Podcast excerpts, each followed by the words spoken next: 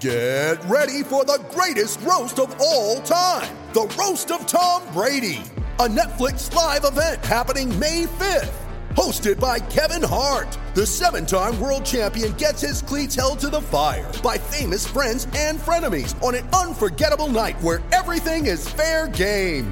Tune in on May 5th at 5 p.m. Pacific time for the Roast of Tom Brady, live only on Netflix.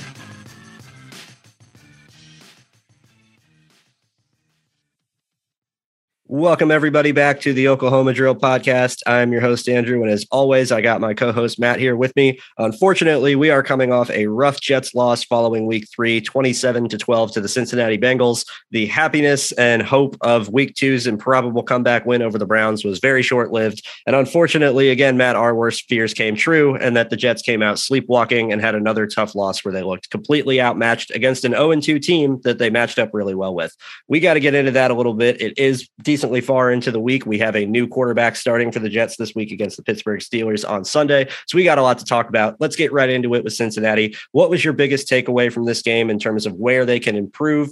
And what was your biggest takeaway in terms of what they did well? Yeah, well, it's about what they did wrong. I think that's most of the the game and what we're going to focus on here. Uh, we talked about how, how, this team going forward needs to prove that they can stack wins, that they can deal with success, and they did not. They came out flat. Uh, they came out unprepared, uh, and they. It seemed like they didn't really understand their opponent very much. Uh, we have Burrow, who's made a career behind bad offensive lines, behind not uh, really having clear passing lanes and being under pressure constantly. Uh, his offensive line has not been his friend. And what we did a lot, to be honest, is blitz a lot more than we usually do. Uh, that's usually not our MO is blitzing. And we did a lot of blitzing. And this bothered me because if you have a quarterback that's made it to the Super Bowl behind a line that's always forcing him to pass under pressure, blitzing, I feel like isn't going to faze him that much, and it didn't. And it all it did was clear out the the coverage lanes and the, his passing lanes, and uh, he was able to dice us up for a good amount. And again, the tackling, just all around tackling, is just horrible uh, between uh, our, our safeties just bouncing off of receivers and not yeah, wrapping Whitehead, up. Whitehead had a, an Whitehead, oh. egregious missed tackle that led to a big touchdown. That was uh, Robert Saleh said, you know, it, it's just not wrapping up, and he just in the most classic way possible threw his shoulder. It wasn't anything more than that. Just come downhill as fast as I can and try and knock out. I believe it was Tyler Boyd. Um, yeah, yes, that over the middle, and he just whiffed and missed him because he wasn't trying to make a clean hit. And like Saleh said, you can make the big hit and wrap up, and that's what where Whitehead really needs to improve. Yeah, it's it's something I look at when I uh, look at prospects as well. It's like, are these guys just throwing their bodies at receivers and hoping that they that they knock them down, or are they actually using some kind of technique to actually bring these receivers down to limit any kind of damage? Uh, and yeah, he looked very unprepared for uh, the matchup that he was going up against. So you have Boyd is not a small wide receiver. Uh, throwing your body at at big receivers doesn't always work. In fact, it probably doesn't work more often than not against big receivers like that. Uh, so yeah, technique. I want to see more technique going forward. Uh, I didn't see a lot of it, uh, and then just overall, just knowing your opponent and uh, not blitzing a quarterback that does well while being blitzed. That's that that bothered me a lot. Now onto what looked good. Well, let's see what looked good. not a lot. Uh, not a lot looked good at all. Uh, the offense seemed like it was mostly stalled all day. They were held to just field goals. Uh, not being able to put the ball in the end zone is never a good thing. And it's never going to lead to success, especially against good offenses like the Bengals. Uh, and then we're going to be facing a lot more offenses that are very good and will put up points. So scoring field goals will not do it. Uh, I think that there was a lack of using the talent that we have. I I, I know Wilson went down with an injury in the middle of the game, and that hurt. It seemed like after that, our offense didn't really know what to do, like they never played before with the guys that they had. Uh, it seemed like everybody was out of sorts. Either uh, they weren't getting open, or Flacco is just missing them.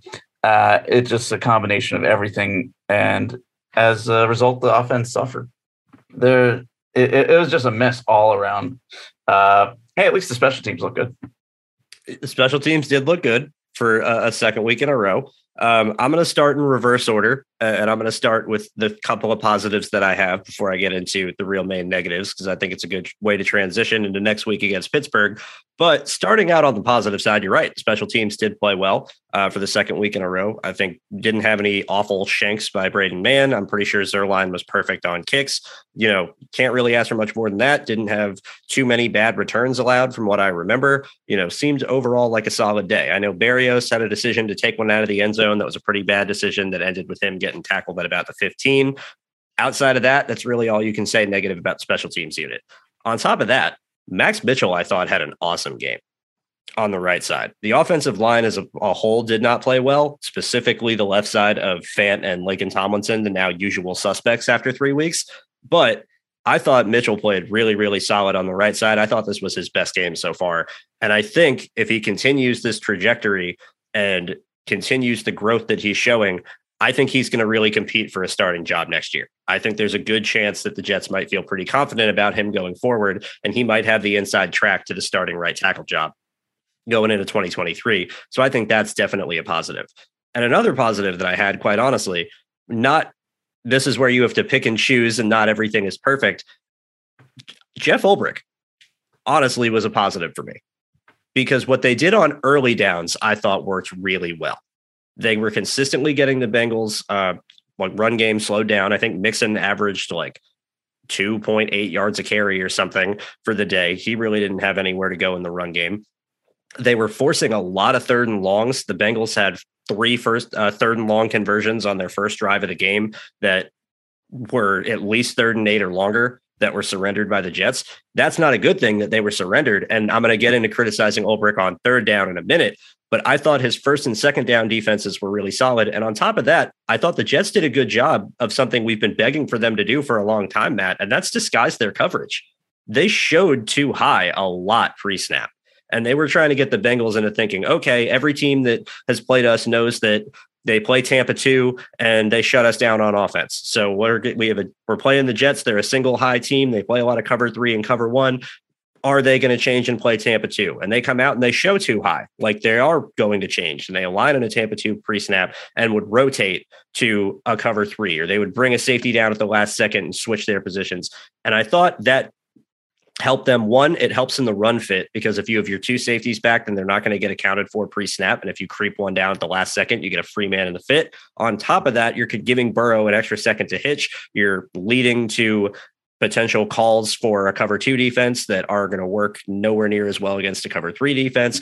So I thought their early down defense as a whole was a really positive thing. I thought there was some improvement, and there has to be note of that going into the future. That said, there was a lot that went wrong, and a lot more that went wrong than went uh, went right. Keeping things with Ulbrich, why are you blitzing so much on third down? Like you said, Matt. I think that is the the number one problem with this defensive game plan. Where, as you were already talking about, Burrow has proven time and time again that he is a killer against teams that blitz him. That if you try and pressure him and if you try and come after him, that he will make you pay every single time. And that's what we saw against the Bengals where there was one in particular. Again, I go back to the first drive and I covered this play on a piece I just did on the Jets schemes that came out on Jets X Factor yesterday. But it's third and eight. Tyler Boyd is lined up in the the slot. The Bengals have a three by one to the right. And after Boyd motions inside, there's nobody covering him. It looks like in the middle of the field. You got a what looks like a cover one blitz look coming from the Jets. CJ Mosley in the middle, mugging as a linebacker lined up over the center and he drops out to potentially pick up Boyd over the middle and bait Burrow into a bad throw, thinking that there's going to be no one covering him. Well, the Bengals are smarter than that, and so is Joe Burrow. And he's going to say, okay, you're never going to leave my one of my top receivers uncovered on third and eight over the middle on purpose. So unless some crazy funky stuff is going on here, one of these linebackers is probably going to drop out and that inside route's not going to be open. On top of that, Boyd was never even running an inside route, so it didn't matter if the linebacker dropped. He's running a deep out route. The Bengals have a little uh, stick concept to the right called, and Boyd's going to be wide open whether Mosley drops to cover him or not because of the leverage advantage he's going to have coming from the tight slot and Mosley coming from lined up over the center. And it's a 19 yard conversion on third down. Things like that. If you want to confuse Joe Burrow, I'm here for it. It's, you know, easier said than done, of course, but go ahead, take your shots, try and steal some interceptions. Don't just let him pick you apart for free. That said, putting CJ Mosley on an island on Tyler Boyd on third and eight with ridiculous inside leverage where Boyd runs quite literally anything other than a slant route and it's an easy conversion, that's just bad play design. That's just bad play calling. And it's calling the wrong play at the right time. I want to see more from Jeff Ulbrich from that.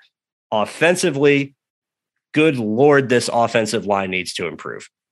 Uh, I'm that is my number one point offensively. I think I don't care who you are on offense. I don't care what team you're on, what skill players you have, who your coach is, or anything. If you cannot block, you will not have a successful offense. It doesn't matter. Right now, the, the left side of the Jets line can't block to save their lives. George Fant's now on IR. We're wondering who the starting left tackle is going to be this week. It could be Connor McDermott, which would be a very scary idea. The Jets did sign two offensive tackles the other day in Mike Remmers and Cedric Ogbuehi, who are both veterans who have bounced around the league. Neither of them are particularly incredible or even to the point of being good. If they were, they wouldn't be available three weeks into the season. This is not an ideal scenario for the offensive line. And if it doesn't improve, I don't know what else they can do to really try and fix things. On top of that, this play calling from Mike LaFleur and the lack of awareness and the attention paid to matchups and exploitable opportunities is crushing this team. The Jets getting a fourth and one. Corey Davis is given a nine yard cushion with inside leverage against cover three uh, by Eli Apple on the outside. And all he would have to do is either run a little smoke route where he stands still and waits for the ball as soon as it's snapped, or a two step quick out to the sideline where he turns and catches it as soon as Flacco gets the ball off his drop he's going to waltz waltz out of bounds for a first down. Not even going to get sniffed on for the first down by at least four or five yards. It's only fourth and one. The Jets have no timeouts. It's the end of the game. Instead, he runs a slant inside. Breece Hall's running an angle route over the middle. No timeouts. The Jets send three of their five receivers over the middle of the field. Ball gets tipped in the air, picked off, game over. Bengals kneel down a few plays later. Flacco doesn't even look at Corey Davis to, to even consider, oh, wow, it's fourth and one. That corner is sitting with inside leverage. You have a nine yard cushion. All you have to do is take one step to your outside, turn around, catch the ball, and it's a guaranteed first down. If you break the tackle, you score. A 15 year veteran quarterback should know that. And the fact that he doesn't, and the fact that we, Matt, you and I know from from what we've heard and what we know about this team and their staff, he didn't pay attention because he's not allowed to change the call anyway. Flacco doesn't have the authority as a 15 year veteran to flash a hand signal to Corey Davis and say, okay, run a smoke route. And the ball's coming your way right off the bat. You got a nine yard cushion. It's fourth and one. This is what pro football is. No, he's got to sit there and just call the slant as it was executed, hope that Corey Davis is going to get open. And even though he's going to get tackled in bounds, that they get to the line and can keep trying to call plays to make a comeback. That is that is making the game harder on yourself. And by not letting these guys uh, like have any sort of autonomy or freedom to adjust what is happening in front of them when they can see it better than these coaches can is killing their play on the field. And as I said in my piece, it's insulting to their intelligence at this point. why can't it's not like these coaches have proven that they are all world schemers and coordinators and all. when everything you know you do everything they say exactly right and the results are perfect that's been far from the case what do they have to lose what, why are we not giving these guys at least the chance to make some small adjustments take advantage of things they see let their instincts do the work and see what happens. I really think it would be a huge benefactor. And I'm hoping with Zach Wilson back in the lineup that we might start seeing some more of that because Zach Wilson was so great at that at BYU as a quarterback, IDing favorable matchups and exploiting them with good throws. That's what the Jets offense can be if they would just let it be. And I'm really killing me by not seeing it. Yeah. And it's not just offense, it's on defense as well. Uh, everywhere you look, it's just coaches trying to outsmart themselves uh, and it's not working. It's not working and hasn't been working. Uh, I, I, I, guess it's worked in San Francisco, but maybe, I don't know. Uh, uh, uh, what what's the difference between San Francisco and now with the same exact concept? see, and that's the thing. I don't really know what the difference is between San Francisco and now because as Robert Saleh said last year, you go back to the Titans game when CJ Mosley makes an audible on third down, checks them out of a blitz and gets into zone and they get a stop. Saleh goes, No linebacker in our system has ever done that before. No one's ever changed a play call. They're not allowed to change play calls. So no one's ever done it. He just did it anyway. And the the literal Saleh's exact words were you know, we're all screaming on the sidelines, us coaches, and we're yelling at the linebacker coach, and he makes a check and gets us into a perfect call, and we get a sack because the quarterback hitched. And I was like, well, that's why he's an all pro. Yeah, like, duh. That's the whole point. He can use his brain and his athleticism at the same time to make him a smart athlete. Was Fred Warner not smart in San Francisco either? Was was Bobby Wagner not talented enough in Seattle? To to be given a little bit of freedom was Earl Thomas and Kam Chancellor and Richard Sherman not smart enough to be able to adjust at the at the last second and change a call and know their responsibilities?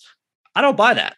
And so I don't think it's at this point it's it's stubbornness. It's pure stubbornness and it's belief that we as coaches know what we're doing and we are going to get it right. And it solely falls on us to coach these players. And it's kind of like not including the players in the process. And it's kind of like a you work for us mentality where they're trying to have this we're all a team. We all have one goal. We're all doing things together. But in reality it's just the coaches saying you do this. And if it doesn't work then it's on us. Well it's not working. So try something different. And something you mentioned is that these players do have the capability to to see what's going wrong and to fix it. And uh, one instance uh, I was thinking of, in, just against the Bengals, uh, was how uh, uh, Quinnen Williams uh, that flare up on the sideline, yelling exactly. at his coaches, "Hey, just let us do our four man pressure that we want to do. What we've trained all mini camp and training camp to do. It's in our blood to do this four man rush and get pressure like that." And he was right to flare up and, and and yell at his coaches for this. And I guess they listened because they went back to it and they started getting a little bit more pressure. Uh, the defense really, held up in the second they, half and yeah. they rebounded a lot. They had like four straight three and outs for the Bengals. They they did a better job when they stopped blitzing. And, and like I said earlier, credit to Jeff Ulbrich where it matters. They did a good job on first and second down of getting into those third and longs. Yeah, I mean, credit for where it's due, but at the same time, they need to get out of their own way. They are crippling these these players uh, by pretty much uh, neutering them in their ability to think uh, for themselves. And I, I, I would love to see a study of of how players that do well in Saleh's system do outside when they if they leave his system if they do better or worse. Because I imagine that if they go to a system where all of a sudden they now have to think like a normal football player and react, uh, are they doing this at a worse uh, pace because of how they're trained to do it in his system? You know, that's a really good question. And I'd have to go back and research that to be 100% sure. But I'm trying to think off the top of my head. And you know what? I'm actually realizing that players in that system don't go to other systems. They just yeah. either stay on the team they're at or they go to another team from the same coaching tree that runs the same stuff. where the only difference I can think would be Kwon Alexander in New Orleans. But even Dennis Allen is 4 3 at his core zone coverage principles. They aren't as true single high. You know, we're not going to ever blitz or mix in some funky stuff. They get a little more creative than that, but it's not a wildly different scheme. Outside of Kwon Alexander, Richard Sherman went from Seattle to San Francisco, same defense, barely played in Tampa. So I don't know if you can even count that. Bobby Wagner went to the Rams at the end of his career, where, you know, I don't, he's been okay, but is it really, you know, can't really judge him the same way when he's nowhere near the athlete he was when he was younger. Earl Thomas played well in Baltimore, but that's another, you know, as a safety, you're more just, he was more single high in cover one versus single high in cover three. It's not that different. I don't, I, Fred Warner's still in San Francisco. You know, I'm yeah. Jalen Ramsey who who's who was an an all world caliber cornerback prospect and probably could have played well in any defense. Does that count? Like, I, I don't. They don't leave. they don't. They, unless you're a, a, superstar, they don't go to other systems. So I'd I'd be curious to really look that up and see if there's anyone I'm forgetting. But but maybe that's why they don't go to other systems. Maybe. Because because they know that that's all they know and that's all they've been taught. But now uh, do even these other systems that are similar do, are they similar in that they don't allow audibles or or play changes? No and that's the difference is that demario davis has a huge factor in the play calling for the new orleans saints and making checks and making adjustments and getting their defense into the right calls. And he's basically like a second coach on the field where he can use his eyes and experience to adjust plays jets know him very well as a player yes. that they drafted so this is yeah no it's not it's this is a this is where I want to end with this before we get into the Steelers game. Everyone needs to stop associating Robert Saleh with Kyle Shanahan and start associating Robert Saleh with Pete Carroll. Because I don't think Saleh learned anything from Shanahan outside of taking his offensive system. In terms of style of coach, in terms of how they operate, in terms of where they put their focus and and how they are with their players and where they how they handle adversity, he is a carbon copy of Pete Carroll. He is nothing like Kyle Shanahan. Kyle Shanahan is a drill sergeant. Kyle Shanahan is the type of guy where you better run your right to run your route the right way. Otherwise, you're not going to get to run one for another four plays, and you're going to be crack blocking on defensive ends as punishment in the meantime. Kyle Shanahan is we are going to be so meticulous in our study and in our game planning, and I am such a good football mind that regardless of who we're playing, I'm going to have the game plan to get us into the right stuff and we'll adjust on the fly. Robert Saleh is Pete Carroll, and we're going to play hard. We're going to play fast. We're going to have a bunch of athletes. We're going to care about each other. And not that that's bad. I don't want anyone to take that as a bad thing, but it's a different type of mentality in terms of Kyle Shanahan, who is a game planner, and Robert Saleh, who is a player's coach. Robert Saleh is a Pete Carroll clone. And I think we're seeing the effects of that very early. Hmm. Yeah, it, it's, I, I, can see it for sure. Uh, but now does he have the ability to maybe change into maybe a Shanahan or, or maybe take uh, some qualities of everybody that he's coached under uh, to maybe reform himself into a coach that has a strategy that works instead of being so stubborn? That's what I can hope. Quite honestly, I want nothing more than for Robert Saleh to learn to be himself. And I think find his own trying, identity. Yeah. Right. Find his own identity. And I think he's trying too hard to stick to what he learned from Pete Carroll because he watched them win a Super Bowl as a young defensive intern there in 2013. And they had a lot of young players that they played in the 2011 and 2012 drafts that eventually led to them being in the Super Bowl in 2013 and starting their run of dominance for so long he's trying to replicate that. And he fully believes, you know, watching it firsthand that that's how it's going to happen. But the NFL is a hell of a lot different now in 2022 than it was in 2013. And I think there there has to be like that has to be taken into effect. And Saleh has shown, based on what we've seen from his time in San Francisco, that he's got other stuff in his bag and he's capable of thinking on the fly. And when he does it, he's pretty dang good at it. And so it's kind of like a use your own talents you're you're hindering your own ability as a coach by locking yourself into your core set of systems trust your knowledge. Trust your ability to teach. Trust your ability uh, to show these players what to do. Trust these players to learn. Trust these players to understand. And i think they'll see wonders because right now they just cake, as I brought up on the show before, is it's hanging up in the Jets defensive meeting room. And the acronym standing for call, assignment, keys, execute. You get the play call, you know what your call is. Go to your assignment. Okay. What's my role? Where am I aligned? Where do I have to figure, you know, on the field? What am I doing? Keys. What are my keys from the offense? What am I looking for? Formations, any particular personnel changes, strength of the, for, you know, alignment, anything like that. And then execute, which is just go do your job. Where's think in that in that acronym. It is where's, not there. where's yeah? Where's look? You know, is it in keys? Kind of, but it's really only the keys that you've been taught to look for. Where's where's the keys of stuff that you're not expecting? Where's the keys of stuff that you as a player by yourself picked up on tape by studying an, a, an, another a player on offense? Where if you had pass rushers, for instance, you can you'll hear all the time like oh what did you see on tape that you know led to you winning this game and everyone thinks it's i studied this one move or or you know i was timing the snap really well and it can be something as simple as the pass rusher going oh well every time that that guy sits back on his heels it's a pass play and every time he leans forward it's a run play so i was able to guess where's that we don't see that from this team whatsoever. And you have to teach your players to think that way. And your veterans have to teach the young players to do it as well. And we're not seeing any of it and it's really really it's heart wrenching quite honestly because you're watching you're watching them waste the talent that they've done such a good job of acquiring. It's it's sad. It is sad to see and it's something that really needs to change uh, because it doesn't sound it doesn't look like the team is really buying into it. Uh, i mean if if they were it, it would be working and it's not I don't even quite honestly, Matt. I, I think the team is bought into it. I just think that the schemes are archaic and that they work when you get the right call on, you know, from the offense and you get what you like, or conversely, you're playing as Michael LaFleur, you get the right defense and the right look, and you're able to get some some chunk plays and get some good yardage. But it's not a down to down consistent basis. And the problem for the Jets is when they get into wrong plays before the snap, they're doomed. There's no like fail safe button to where they can sit there and go, okay, we had this play call. We come out. This is not the defense we were expecting. This is a bad idea. Let's do something else. That doesn't happen.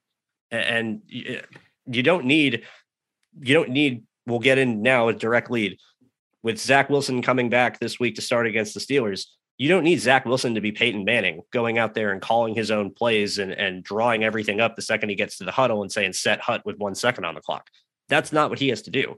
But if Zach Wilson sees a nine yard cushion on fourth and one, he should be smart enough to take advantage of it and have the freedom to do so. Yeah. Uh, I because he has that anticipation. He had that anticipation in, at BYU, uh, and it's something that we didn't see at all with Flacco uh, the last couple weeks. Uh, his ability to anticipate receivers getting open was almost non-existent. Uh, you would see him coming off of progressions very quickly uh, and going on to other ones and really missing wide open receivers because of it.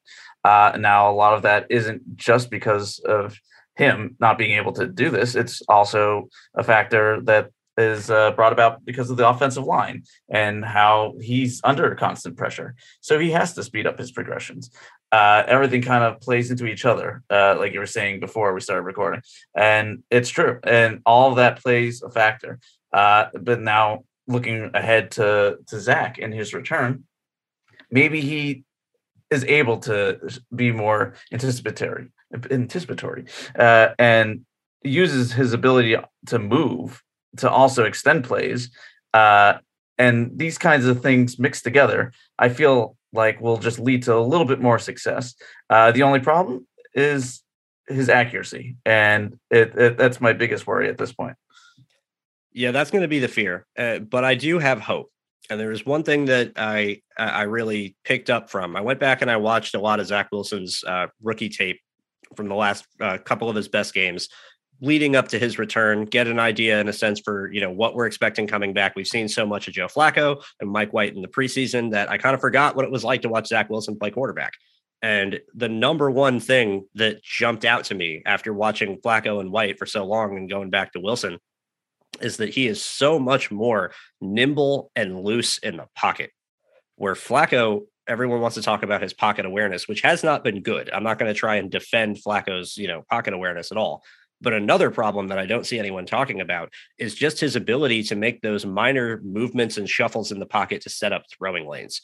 where there was a third down. I don't remember exactly when in the game it was, but I remember specifically that it was a third and roughly four or five against the Bengals, and Flacco is throwing a drag route to, I think, Garrett Wilson. And he's got Garrett Wilson open. If he hits him in stride, he's probably going to be able to catch it and turn and get enough for the first down. And Flacco keeps his feet in cement in the pocket He's got his body facing left at the start of the play in his progression. He moves back to his right to hit Garrett on the drag route, but he never shifts his base and his legs and his lower body with him as he's going through his progressions. His base stays locked in the same way with his body facing left. And so he goes and tries to throw this flat route to Garrett Wilson. He's got his body and his front leg facing left. He's got his back, back leg stuck in quicksand, and he throws all arm, and the ball skips on its way to Garrett. Incompletion, Jets punt. Zach Wilson doesn't do that. Zach Wilson is excellent at resetting his base, keeping his shoulders square, having those little shuffles and movements in the pocket to set up throwing lanes. And even if he doesn't get his feet set, he's got the arm talent to get the ball there anyway. That's where I think you could see a really big improvement. And I think you're going to see the offensive line statistically is going to get better because you're going to have those instances of Zach being able to make one subtle little movement at the last second and get the ball out that Flacco couldn't do that would lead to coverage sacks. That's not going to happen as much with Zach Wilson, on top of the fact that he can spin out and just make plays with his legs and take up chunk plays when defenses give up contain. So I'm really looking forward to seeing how his mobility affects not just getting out and scrambling or evading people for free sacks, but setting up those crucial moments where you need a quarterback to duck his way around a defensive tackle and shift to his left and hit a guy coming over the middle. That's what Joe Burrow did that killed the Jets on Sunday. And Zach Wilson has that same type of ability. Yeah. Uh, another thing is his quick release. Uh, compared Definitely. to Flacco's elongated uh, throwing motion, I feel like that led to several sacks and and fumbles. Uh, is just first not not being able to move his feet, like you said, and then just kind of winding up like an old machine, uh, knocking off the rust. Uh, but yeah, Zach does not have that problem. He's able to move around in the pocket very well. He's able to feel pressure very well, and then with like I was saying before, with uh, going through progressions too quickly. I feel like his release and motion in the pocket is so so good that it allows them to maybe hang on progressions a little bit more to let those routes develop uh, a little bit more and to exploit these matchups that uh, need to be exploited instead of focusing on uh, checkdowns or our last progression uh, based off of just what's left and and feeling the pressure. Uh, I, I see a lot of things that could help Zach in this game. Uh, and it's just a matter of is he mentally there? Uh, I think he's physically back, hopefully. Uh, so I'm not worried about that as much. Uh, it's all mental. Yeah, that's the thing with him that, it really is all going to come down to to his mental ability because I I agree. I think he's perfectly back physically. I don't think the Jets would be playing him if he wasn't 110% healthy and they had no fear that he was had any lingering anything from this injury. That I don't think is the worry. I think the worry is knocking off the rust, adjusting to the speed of the game. You're going against a Steelers defense that has a lot of veterans on it, that has had three games of play under their belt to get into a bit of a groove on the road in a tough environment in Pittsburgh. That's going to be a lot. You got an offense that's been struggling, an offensive line that's been a, a turnstile of various people throughout the offseason. And, you know, that's not going to help either. But the one thing for Zach that really stuck out to me, I watched his press conference that he had. I think it came out yesterday night. Um, he sounds so excited to play. He looks absolutely thrilled. He doesn't feel there's not an ounce of hesitation in him. I didn't get the sense at all of I'm coming back, but you know, I, am worried about making sure I do everything right, or I'm worried about my knee being stable. He was just like, I'm just excited to go play. I just miss playing. and I think getting a loose Zach Wilson is the best thing that could happen. Oh, absolutely. Remember pre draft when people are like, oh, he's a rich kid. He doesn't really care about football. No, this kid yeah. loves football. He loves yep. going out there and playing with his teammates. Uh, and most of all, he enjoys winning. this is a kid. He's a competitor. He's young and he's he's uh, ferocious in what he wants to be, and that's a successful quarterback in the NFL. And he's got all the tools to do it. It's just about putting them all together. Uh, yeah, it really is, and that's why I think for him, as we said all offseason, be yourself. we don't want you to be a robot. We don't want you to be Jimmy Garoppolo, go through the progressions, get to the check down, next play, yada, yada. We want you to be the athlete and the explosive playmaker that you are. Take advantage when you have a good look to the outside, when you know that you can beat a DB with your arm. Take advantage when you get pressure and you're able to get out of the pocket and stay in bounds and make someone miss for a 50 yard touchdown. That's what we want those are what the best teams in the NFL have at quarterback. They don't have game managers, they have superstars. You don't win a Super Bowl in today's NFL without a superstar quarterback. You don't. It's dang near impossible. The Rams just proved it. That's what they need Zach Wilson to be. They need Zach Wilson to use his talent and use all of his ability as much as he can. At the same time, they still need him to be efficient and they still need him to execute the plays as they're designed and get the ball into the hands of these uh, playmakers they have in space because they can do so much damage too. It doesn't all have to be on Zach Wilson. So I think for him, come out, play loose, be excited to throw to all this talent you have at receiver. You've seen, you know, what this offense can be when it's done right.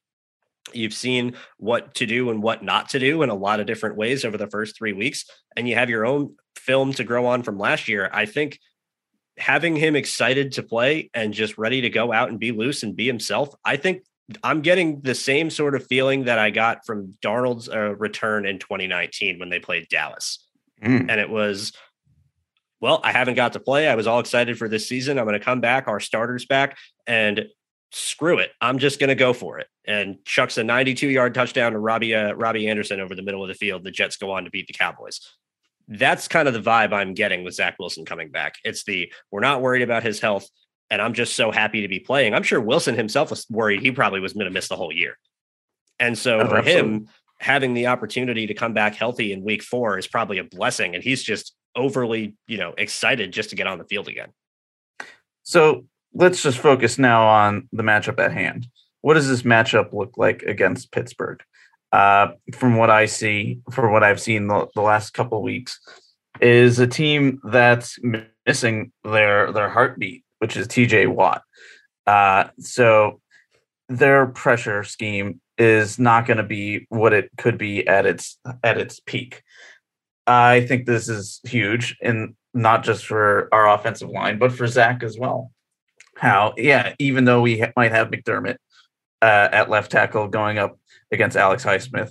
Uh, I still think that going up against this defensive line without TJ Watt is such a, a privilege, and and we kind of lucked out in how we're not going to be facing him. And I think that Zach will be able to maneuver around uh, what pressure does come and exploit this uh, secondary, who I think doesn't want to man up with our receivers. I think they thrive in zone more more so than than man coverage. Um, uh, did did uh, Cincinnati mostly play zone or, or man against us? A lot of zone. A lot of zone. It was a lot of zone. So uh, and I feel like that kind of neutralized us a good amount, uh, especially when uh, Wilson went out uh, with an injury. I I feel like uh, they really had our number in coverage. So I s- kind of see that being mimicked by Pittsburgh this week. Uh, who do you have there? You, have got uh, Cameron Sutton, uh, Ahkello Witherspoon, Levi Wallace, Arthur Maulet. Uh, and hey, I know I, him. I know that guy. The name sounds familiar. Uh, I, I, look at their their numbers in, in man coverage, and it's not spectacular. So I, but then compared to their their zone numbers, uh, they those definitely stick out a little bit more. Uh, so I, I imagine they're gonna do the same. They're gonna come out zone heavy, uh, and they're gonna try to get as much pressure as they can with Heyward and Highsmith, and uh, try to get Zach to make mistakes yeah, that's going to be the game plan. And make no mistake about it, Mike Tomlin is an excellent, excellent head coach. And this is not going to be an easy task. This is far from the first rookie quarter, or not rookie quarterback. Zach Wilson's in year two, but he's only going to be playing, I think it's his 14th career game. Yep. uh, and so, you know, still technically in games enough to be in his rookie season experience wise.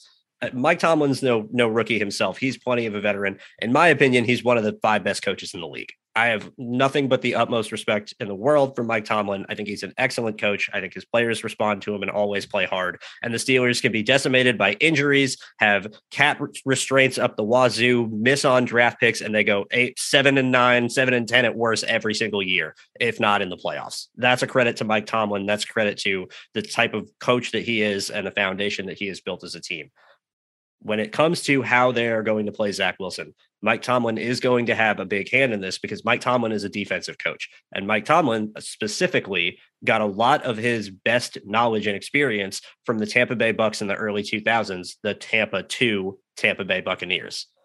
That's where he has a lot of his core philosophies is in those zone defenses, potentially some zone pressures along with it. That's where they really are at home. And so if the Jets can back them out of that zone coverage, then I think you have an opportunity to really do something on offense because you're right. These corners aren't the best in man. They aren't the best period. And Minkah Fitzpatrick is questionable with concussion. If Minkah can't play, well. is he? Okay. So that's good to see for Pittsburgh, but a potentially weakened Minkah is still less than a full strength Minkah you have to find a way to get them out of zone because what they're going to do if they if you don't is they're going to bait Minkah over the middle as a robber and they're going to try and let him steal some picks and get some pick sixes. You have to back them into man coverage, keep Minkah in the center of the field deep as a patrolling free safety, and see if you can win some matchups on the outside. So my first thought would be if they're going to be playing all of this zone and they're going to likely not be pressing and giving the same sort of cushion. It's the same thing like the fourth and one against the Bengals game. Hit them with quick outs in the quick game and quick game until they are forced to get out of it. If that's how you're going to win, then that's how you're going to win. Put Garrett Wilson on, you know, some on the outside, let him run a smoke route, catch the ball, get seven yards on first down. There, that's a run play to me.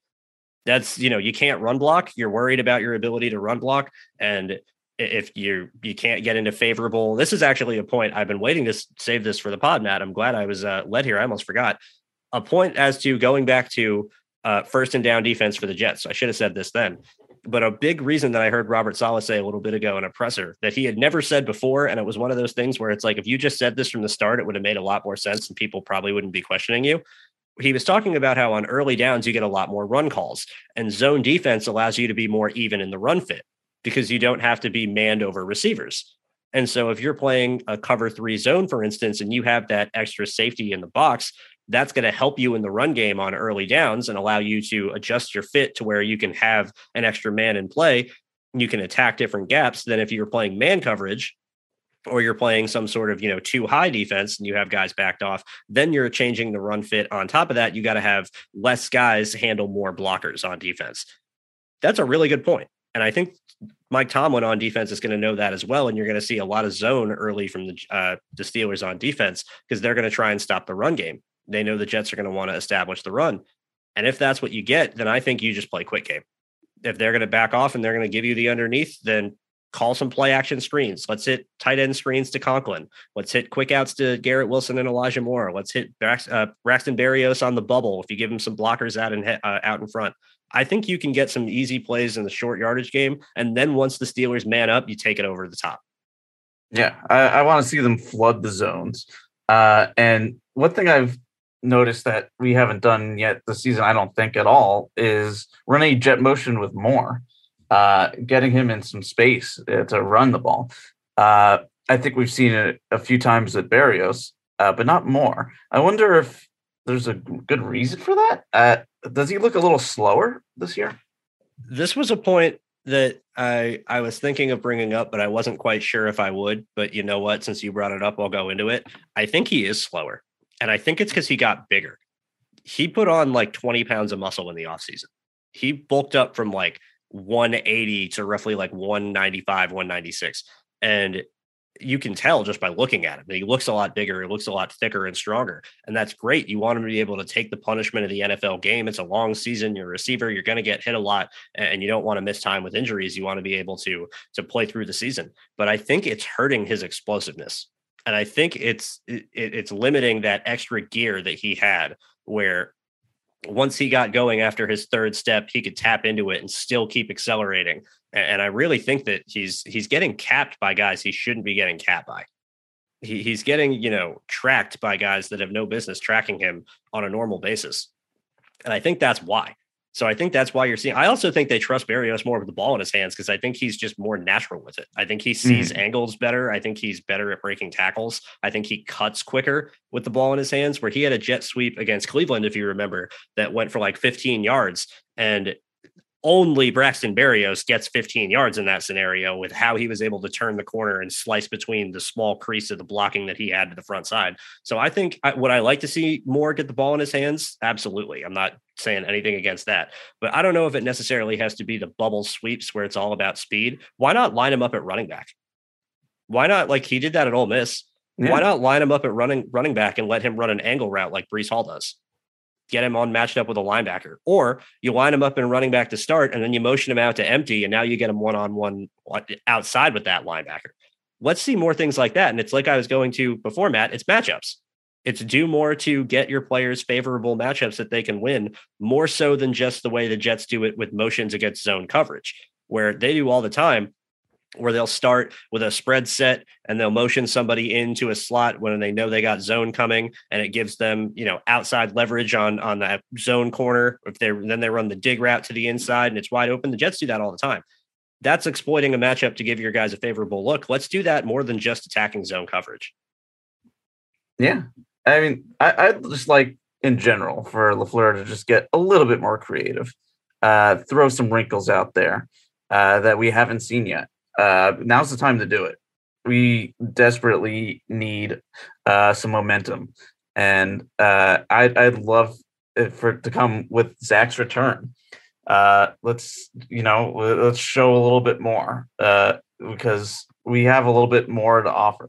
This uh, team is full of talent that may or may not be uh, used to their fullest potential, uh, and it'd be nice to just see uh, something that's different because a, a, lot of what we've seen so far is a lot of the same. Uh, and it seemed like the Bengals kind of caught onto it and they uh, were a little bit more prepared for it because, well, we haven't really changed that much. Uh, so, yeah, just a little bit more creativity for me. And how about the defense? What, what, what are you seeing on the defense? Yeah, I think there's there's room to be hopeful for the defense. I really do because I think you're going to see a bit different of a game plan than last week, where with Mitchell Trubisky likely starting at quarterback for the Steelers, I haven't seen anything that suggests that they're planning on playing anybody else. It's going to be a different situation where fooling him won't be as hard. And so I think you can get away with some of your trap calls like they tried on third down against the Bengals, and you can get away with some of your blitzes because he's not as good at pressure and he's going to hesitate. That said, I don't think you need to do it as much because I think the Steelers' offensive line, for one, is awful and has been all year, just like the Bengals' line was, to be fair. But I still think the Jets did a good job in the run game, shutting things down, and they had opportunities on third and long. Burrow just avoided the pressure. I think that changes against the Steelers. I think Mitch Trubisky is is light years away from Joe Burrow as a quarterback in mm-hmm. both reading pressure, attacking downfield, accuracy, arm talent, all of it. The only thing you got to worry with him is him breaking tackles, getting out, and making plays with his legs. So that's where I think again it goes back to let's not blitz as much and let's play more zone. I, I really think that they're early down. Let's try and show cover two and, and morph into a zone at the end and switch. I think there's there's some things to that, and I really think that that can be something that grows as the season goes on. Just disguise and, and run some safety rotations. Get Mitch thinking for that extra second. And if this isn't the game for your four man rush to get home, then I don't know what game will be. Yeah, uh, pressure is key in general for this defense, uh, and we haven't really been been seeing the pressure that we kind of expected uh, from this uh, defensive uh, front. Uh, we saw the guys that they acquired uh, in the offseason, as well as Lawson coming back, and we expected a lot more. this the, the the pressure from this this group is just not where we need it to be. Uh, and one surprising name that we haven't seen out there or even dressed is is Huff. Why do you think he's not really getting a chance? I don't know. Because the answer for the first two games was that the Jets were playing more run oriented teams with big, tough offensive lines and that they wanted more bigger bodies in to help stop the run, which, which to be sense. fair, right, which to be fair made sense. that none of that was untrue. And what we saw in both those games is that the run games were a critical factor. And if the Jets didn't do as good of a job as they did stopping the run, it would have been a huge, huge problem. I have no answer for him not being active against the Bengals. I, why would in in God's green earth was Nathan Shepherd activated over Bryce Huff in that scenario? I can't answer that. So I'm I don't know what happened. I do know that I think they very much like at least four, probably five of their defensive ends that play uh, that we've seen over the first three weeks, being the four being Lawson, JFM, Michael Clemons, and JJ Jermaine Johnson. I think Jacob Martin is playing more than he needs to be, and I think that's what's keeping Huff out of the lineup is that they don't want to have six defensive ends active, especially that's since fine. Clemons and JFM also kind of do inside outside stuff. It's really four defensive ends and two hybrids. So remember when we were talking about Matt, where if Cager's a wide receiver and a tight end, he counts for both. I think that's kind of how they view Clemons and JFM. Yeah. So on top of that, there's you know five players right there. You got Quinnen Williams, Sheldon Rankins, Solomon Thomas. That's another three more. That's eight. They only have I think eleven on, on their active roster uh, total. So there's going to be some guys that end up being inactive. I just think it needs to be you know make Shepherd inactive, trust your other guys on the interior, or let JFM or Clemons play on the interior and get Huff on the edge. Yeah, I, think that's a lot more what I want to see. I want to see more JFM on on the inside, uh, even some Clemons, uh, and maybe even just rotate Martin uh, out and uh, bring Huff in. Because uh, right. I, I just think that, I mean, I know Martin has that speed uh, to be electric on the outside. Uh, but I, from what we saw from Huff last year, I think he was towards the top of the league in win percentage. He was uh, until he got injured. Uh, I would really like to see him out there and showing that electricity again uh, because I saw it back when he was at Memphis and it followed him to to the pros. Uh, I thought he had a talent that was worth fostering uh, and worth showing showcasing out in actual games. Uh, so yeah, push those guys inside. Shepherd doesn't do anything for us. It yeah, it's he's it's it, it's, a waste, it's a waste of an active roster spot. Exactly. I, I, know we like to rotate a lot, which is a, another discussion uh, that everybody is up in arms with almost on a weekly basis. Yeah, yeah we'll get there. uh, but yeah, it, it rotate those guys in. You don't need Shepherd. No, you don't need Shepherd. And for how well, let let me remind people, as as I know you are are you know very well, Matt, how well Bryce Huff played last year. Where before he had his back injury, like you're saying, he was top five in the league in pass rush win rate uh, at, from defensive ends. He was absolutely whipping people. Go back and listen to the game recap from I'm pretty sure it was week four against the Tennessee Titans of last year. I said he was reminding me of Dwight Freeney uh, with the way he was coming off the edge, with how low he was able to bend, with how tight he was turning his corners, with the way he was using that little ghost move and that up and under swim with his arm, it I was felt like I was watching a Colts game from 2007, and that's the type of guy you have on the edge.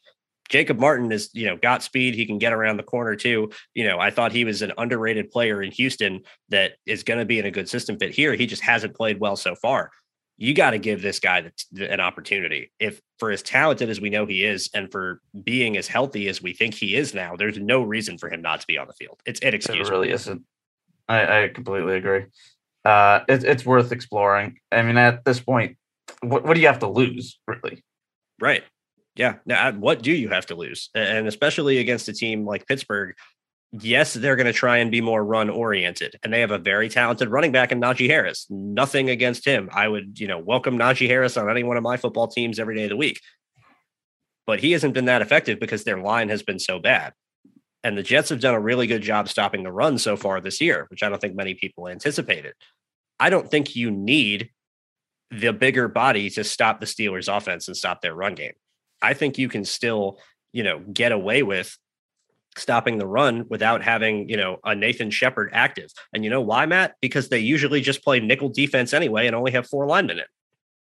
So yep. if you're going to have two defensive ends and two defensive tackles and you don't make Shepherd active, then rotate Clemons and JF, JFM as the other guy inside. But then that's how you solve that problem. And then that spot on the edge, but they're not playing, that's where Bryce Huff goes.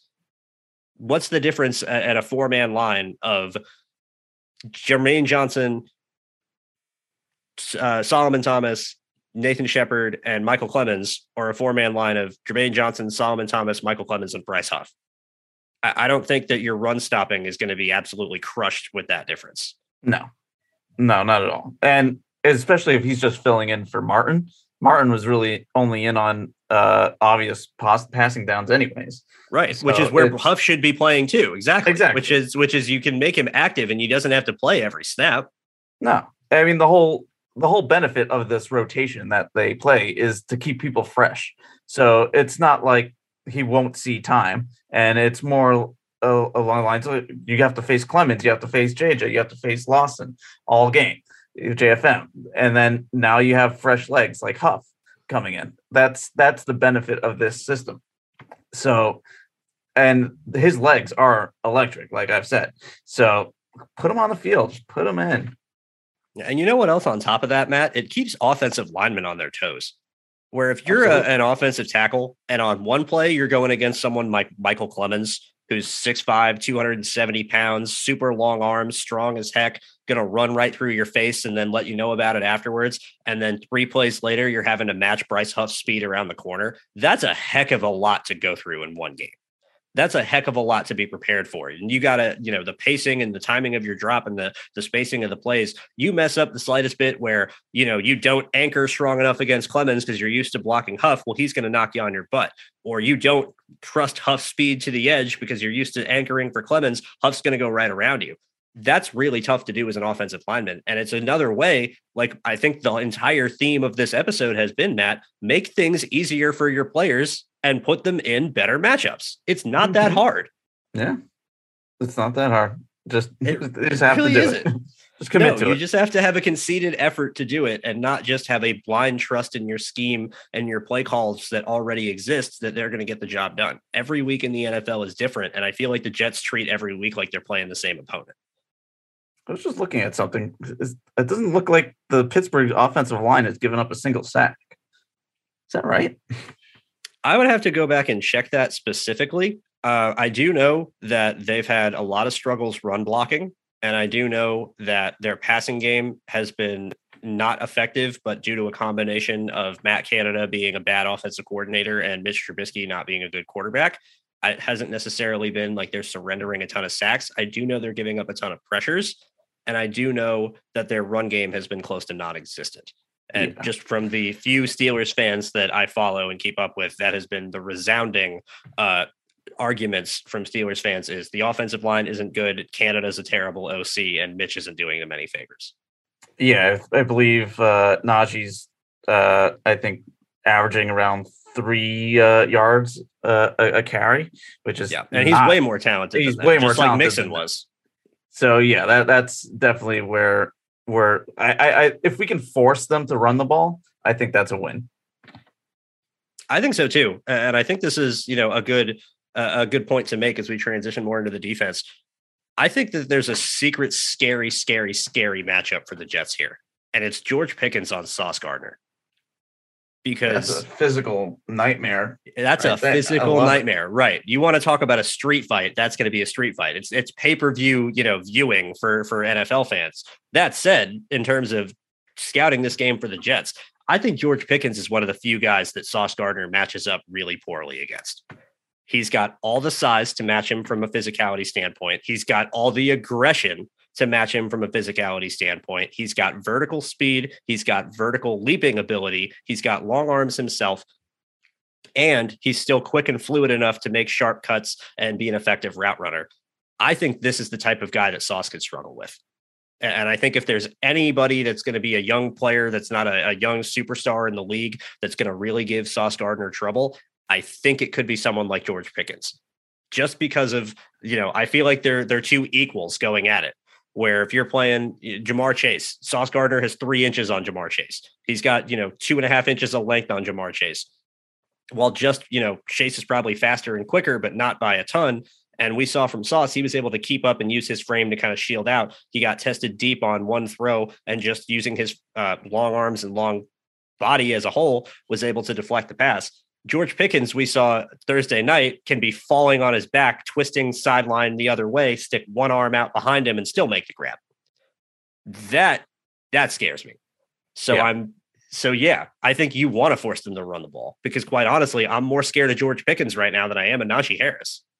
Yep, same. Uh, another bad matchup, I think, is Claypool against Michael Carter. Claypool Yeah. or Reed being being as tall as he is, we saw Tee Higgins moss DJ Reed on a third down on the opening drive of the game. I mean, yeah, Reed plays bigger than he is, but that's still that's a that's a hard ask to Five cover a guy inches, like a, uh, right? Yeah, a five inch difference is still a five inch difference. Uh, I think Reed against Johnson is probably a better matchup. Uh, but then, yeah, I, I think Claypool has been playing more in the slot this year.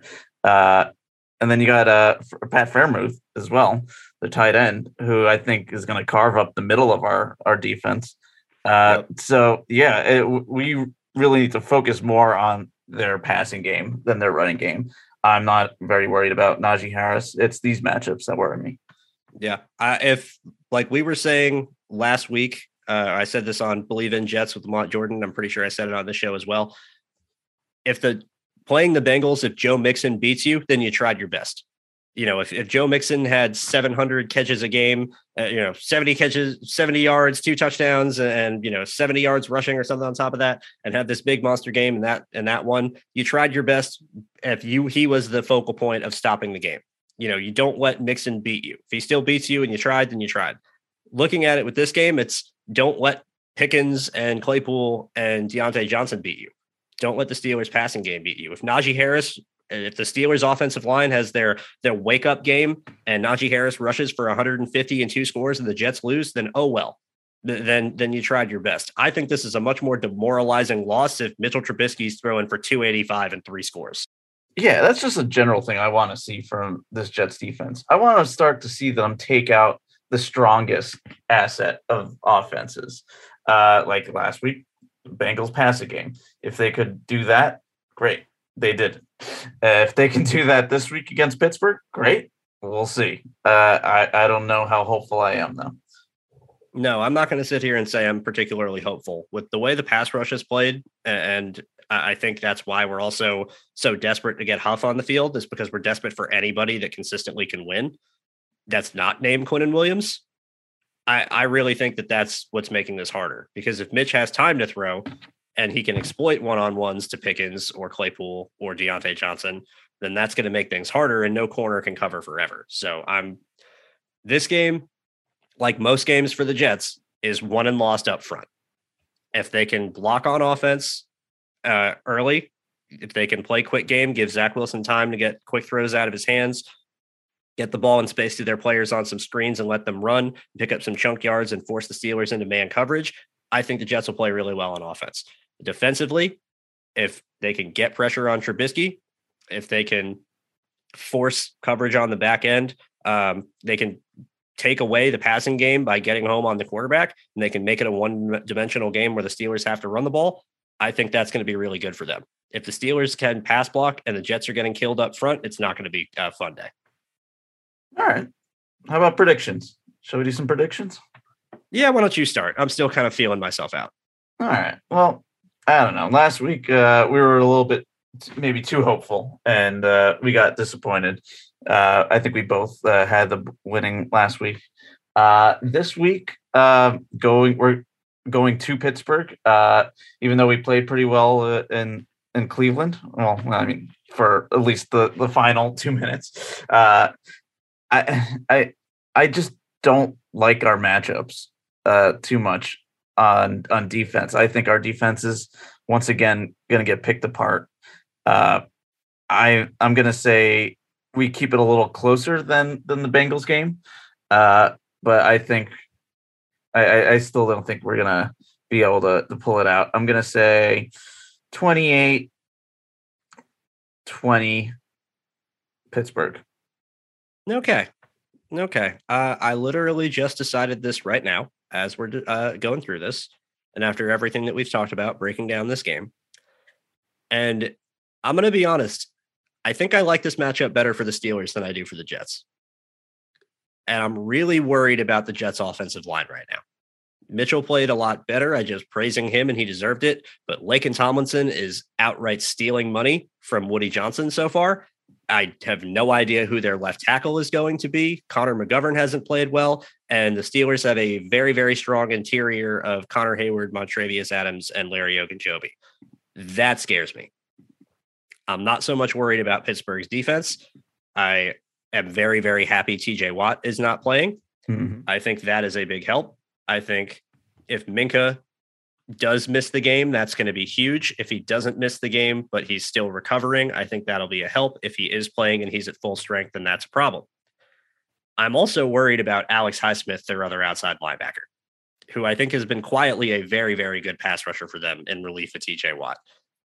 And I think that if he gets matched up on our left tackle, that this could get ugly. Yeah. on the other side of the ball, I think this is the George Pickens breakout game. I think it started Thursday night. I think Pickens got some spotlight. I think he was, you know, underrated going through the draft process because of his injury. If you remember, Matt, we loved him coming out. We were shouting for, you know, potentially taking him at the top of the second round if he was there. And the Jets ended up going Garrett Wilson at 10, so they didn't need receivers anymore. But, you know, we were all on board with him, and I still am. I think this is just the type of guy Sauce Gardner doesn't want to see. Guys like George Pickens, guys like a DK Metcalf, guys like a Courtland Sutton, those sort of just freak athletes on the outside that can win with speed, size, aggression, physicality, leaping ability, and just any way they want to. Really, I really think those are the guys that that'll give Sauce some trouble. Yeah. That said, I don't trust Mitchell Trubisky to win this game, and I don't and I don't trust Steelers' offensive line to win this game. So I think this is going to be a matchup where the Jets get down early. I think it's going to be Jets trailing by seven or 10 points through most of the game. And it's going to get into the fourth quarter. And the Jets defense is going to force a turnover on Trubisky. And Zach Wilson's going to wake up. And I'm betting that the Jets will take a late lead and that they're going to walk out of Pittsburgh 21 20 with a win, barely. Ooh, and the okay. only reason I am saying that is because I think the second Zach Wilson gets into a fourth quarter, got to win it situation on the road, coming back from the injury, getting the chance that he's been waiting for for so long. I think it's going to be this is exactly what I wanted. I can't wait for this. Let's go out and do it. And he's going to be on fire. And you're going to see, I think you're going to see Zach Wilson be rusty early in the game. And as we saw last year, as the game gets on, he gets more into a rhythm, he gets more comfortable. And I think fourth quarter, Zach is going to rip the Steelers up. Okay. All right. Well, yeah, some differing opinions. One of us is going to be right, at least. One of us. Finally, we differ. It's taken four weeks, and and I legit, I really thought about about predicting a Steelers win. I really did, just because you know Pittsburgh is such a tough environment on the road. Mike Tomlin's such a smart head coach. Always keeps his team prepared. Always keeps his team ready. Uh, you know, they've handled losses before and overcome it. They have they're coming on a long week after playing on Thursday night. They get extra time to prepare. There's a lot going right for the Steelers in this matchup. I just think that when it comes down to it, when the game is on the line for teams that are relatively closely matched up wise talent uh, from a talent perspective, I think it comes down to quarterback, and I want Zach Wilson more than I want Trubisky. All right, I'm into it. Well, that does it for us this week. Thank you, everybody, so much for listening. Uh, going to be an interesting game. I think it's going to be very, very entertaining overall. I'm not expecting a complete and total dumpster fire from the Jets. If that's what we see, then I think we're going to start having some seats getting warm a little early in this year. Mm. But overall, let's just be happy that our quarterback is healthy. Let's be happy that he seems, by all indications, fully ready to go and fully excited to get back on the field. Let's be happy that Quincy Williams, who apparently suffered uh, only a sprained ankle, somehow. Yeah, crazy. Is, is right. Yeah. Gets air casted and carted off the field and he only has a sprained ankle. Then, you know, huge congratulations to Quincy, praying for his recovery as fast as he can get back. Very, very happy for him that it wasn't more serious. And let's be happy that we still got a lot of the season left. I, I try and do this every year. You get through the season, you get through a couple of weeks. It'll happen after this week again, where week four ends and you go, dang, it's already a quarter of the way over. It feels like it just started. So let's all try and revel in this season while it's still here before we get to, you know, March before we know it and we're begging for something new to talk about. Matt, any parting shots for you before we get out of here? Yeah, uh, let's see. I think Ulbrich just uh, said something along the lines of, "Hey, uh, this defense is still figuring itself out. Uh, he compared it to New England and how sometimes the, they don't figure themselves out till week eight. So it's all a work in progress. Uh, hopefully, everything progresses just a little bit more this week, and we see some kind of improvement. Yeah, that's all you can hope for is steady improvement from where this team started. You know, uh, December of 2020 when Adam Gase was in his last days as head coach to where they are now. It's they had a long way to go. They've come a long way and they still have a long way to finish. But that's what you do. You try and keep improving and keep looking forward. Thank you guys again so much for listening. You can find me at Andrew Golden underscore 17 on Twitter. You can also follow the show at OKD Podcast. And you can find Mr. Matt over there at Zazzy Jets. Thank you again. And we will be back next week to review the Steelers game and look ahead to week five against the Miami Dolphins. Bye bye.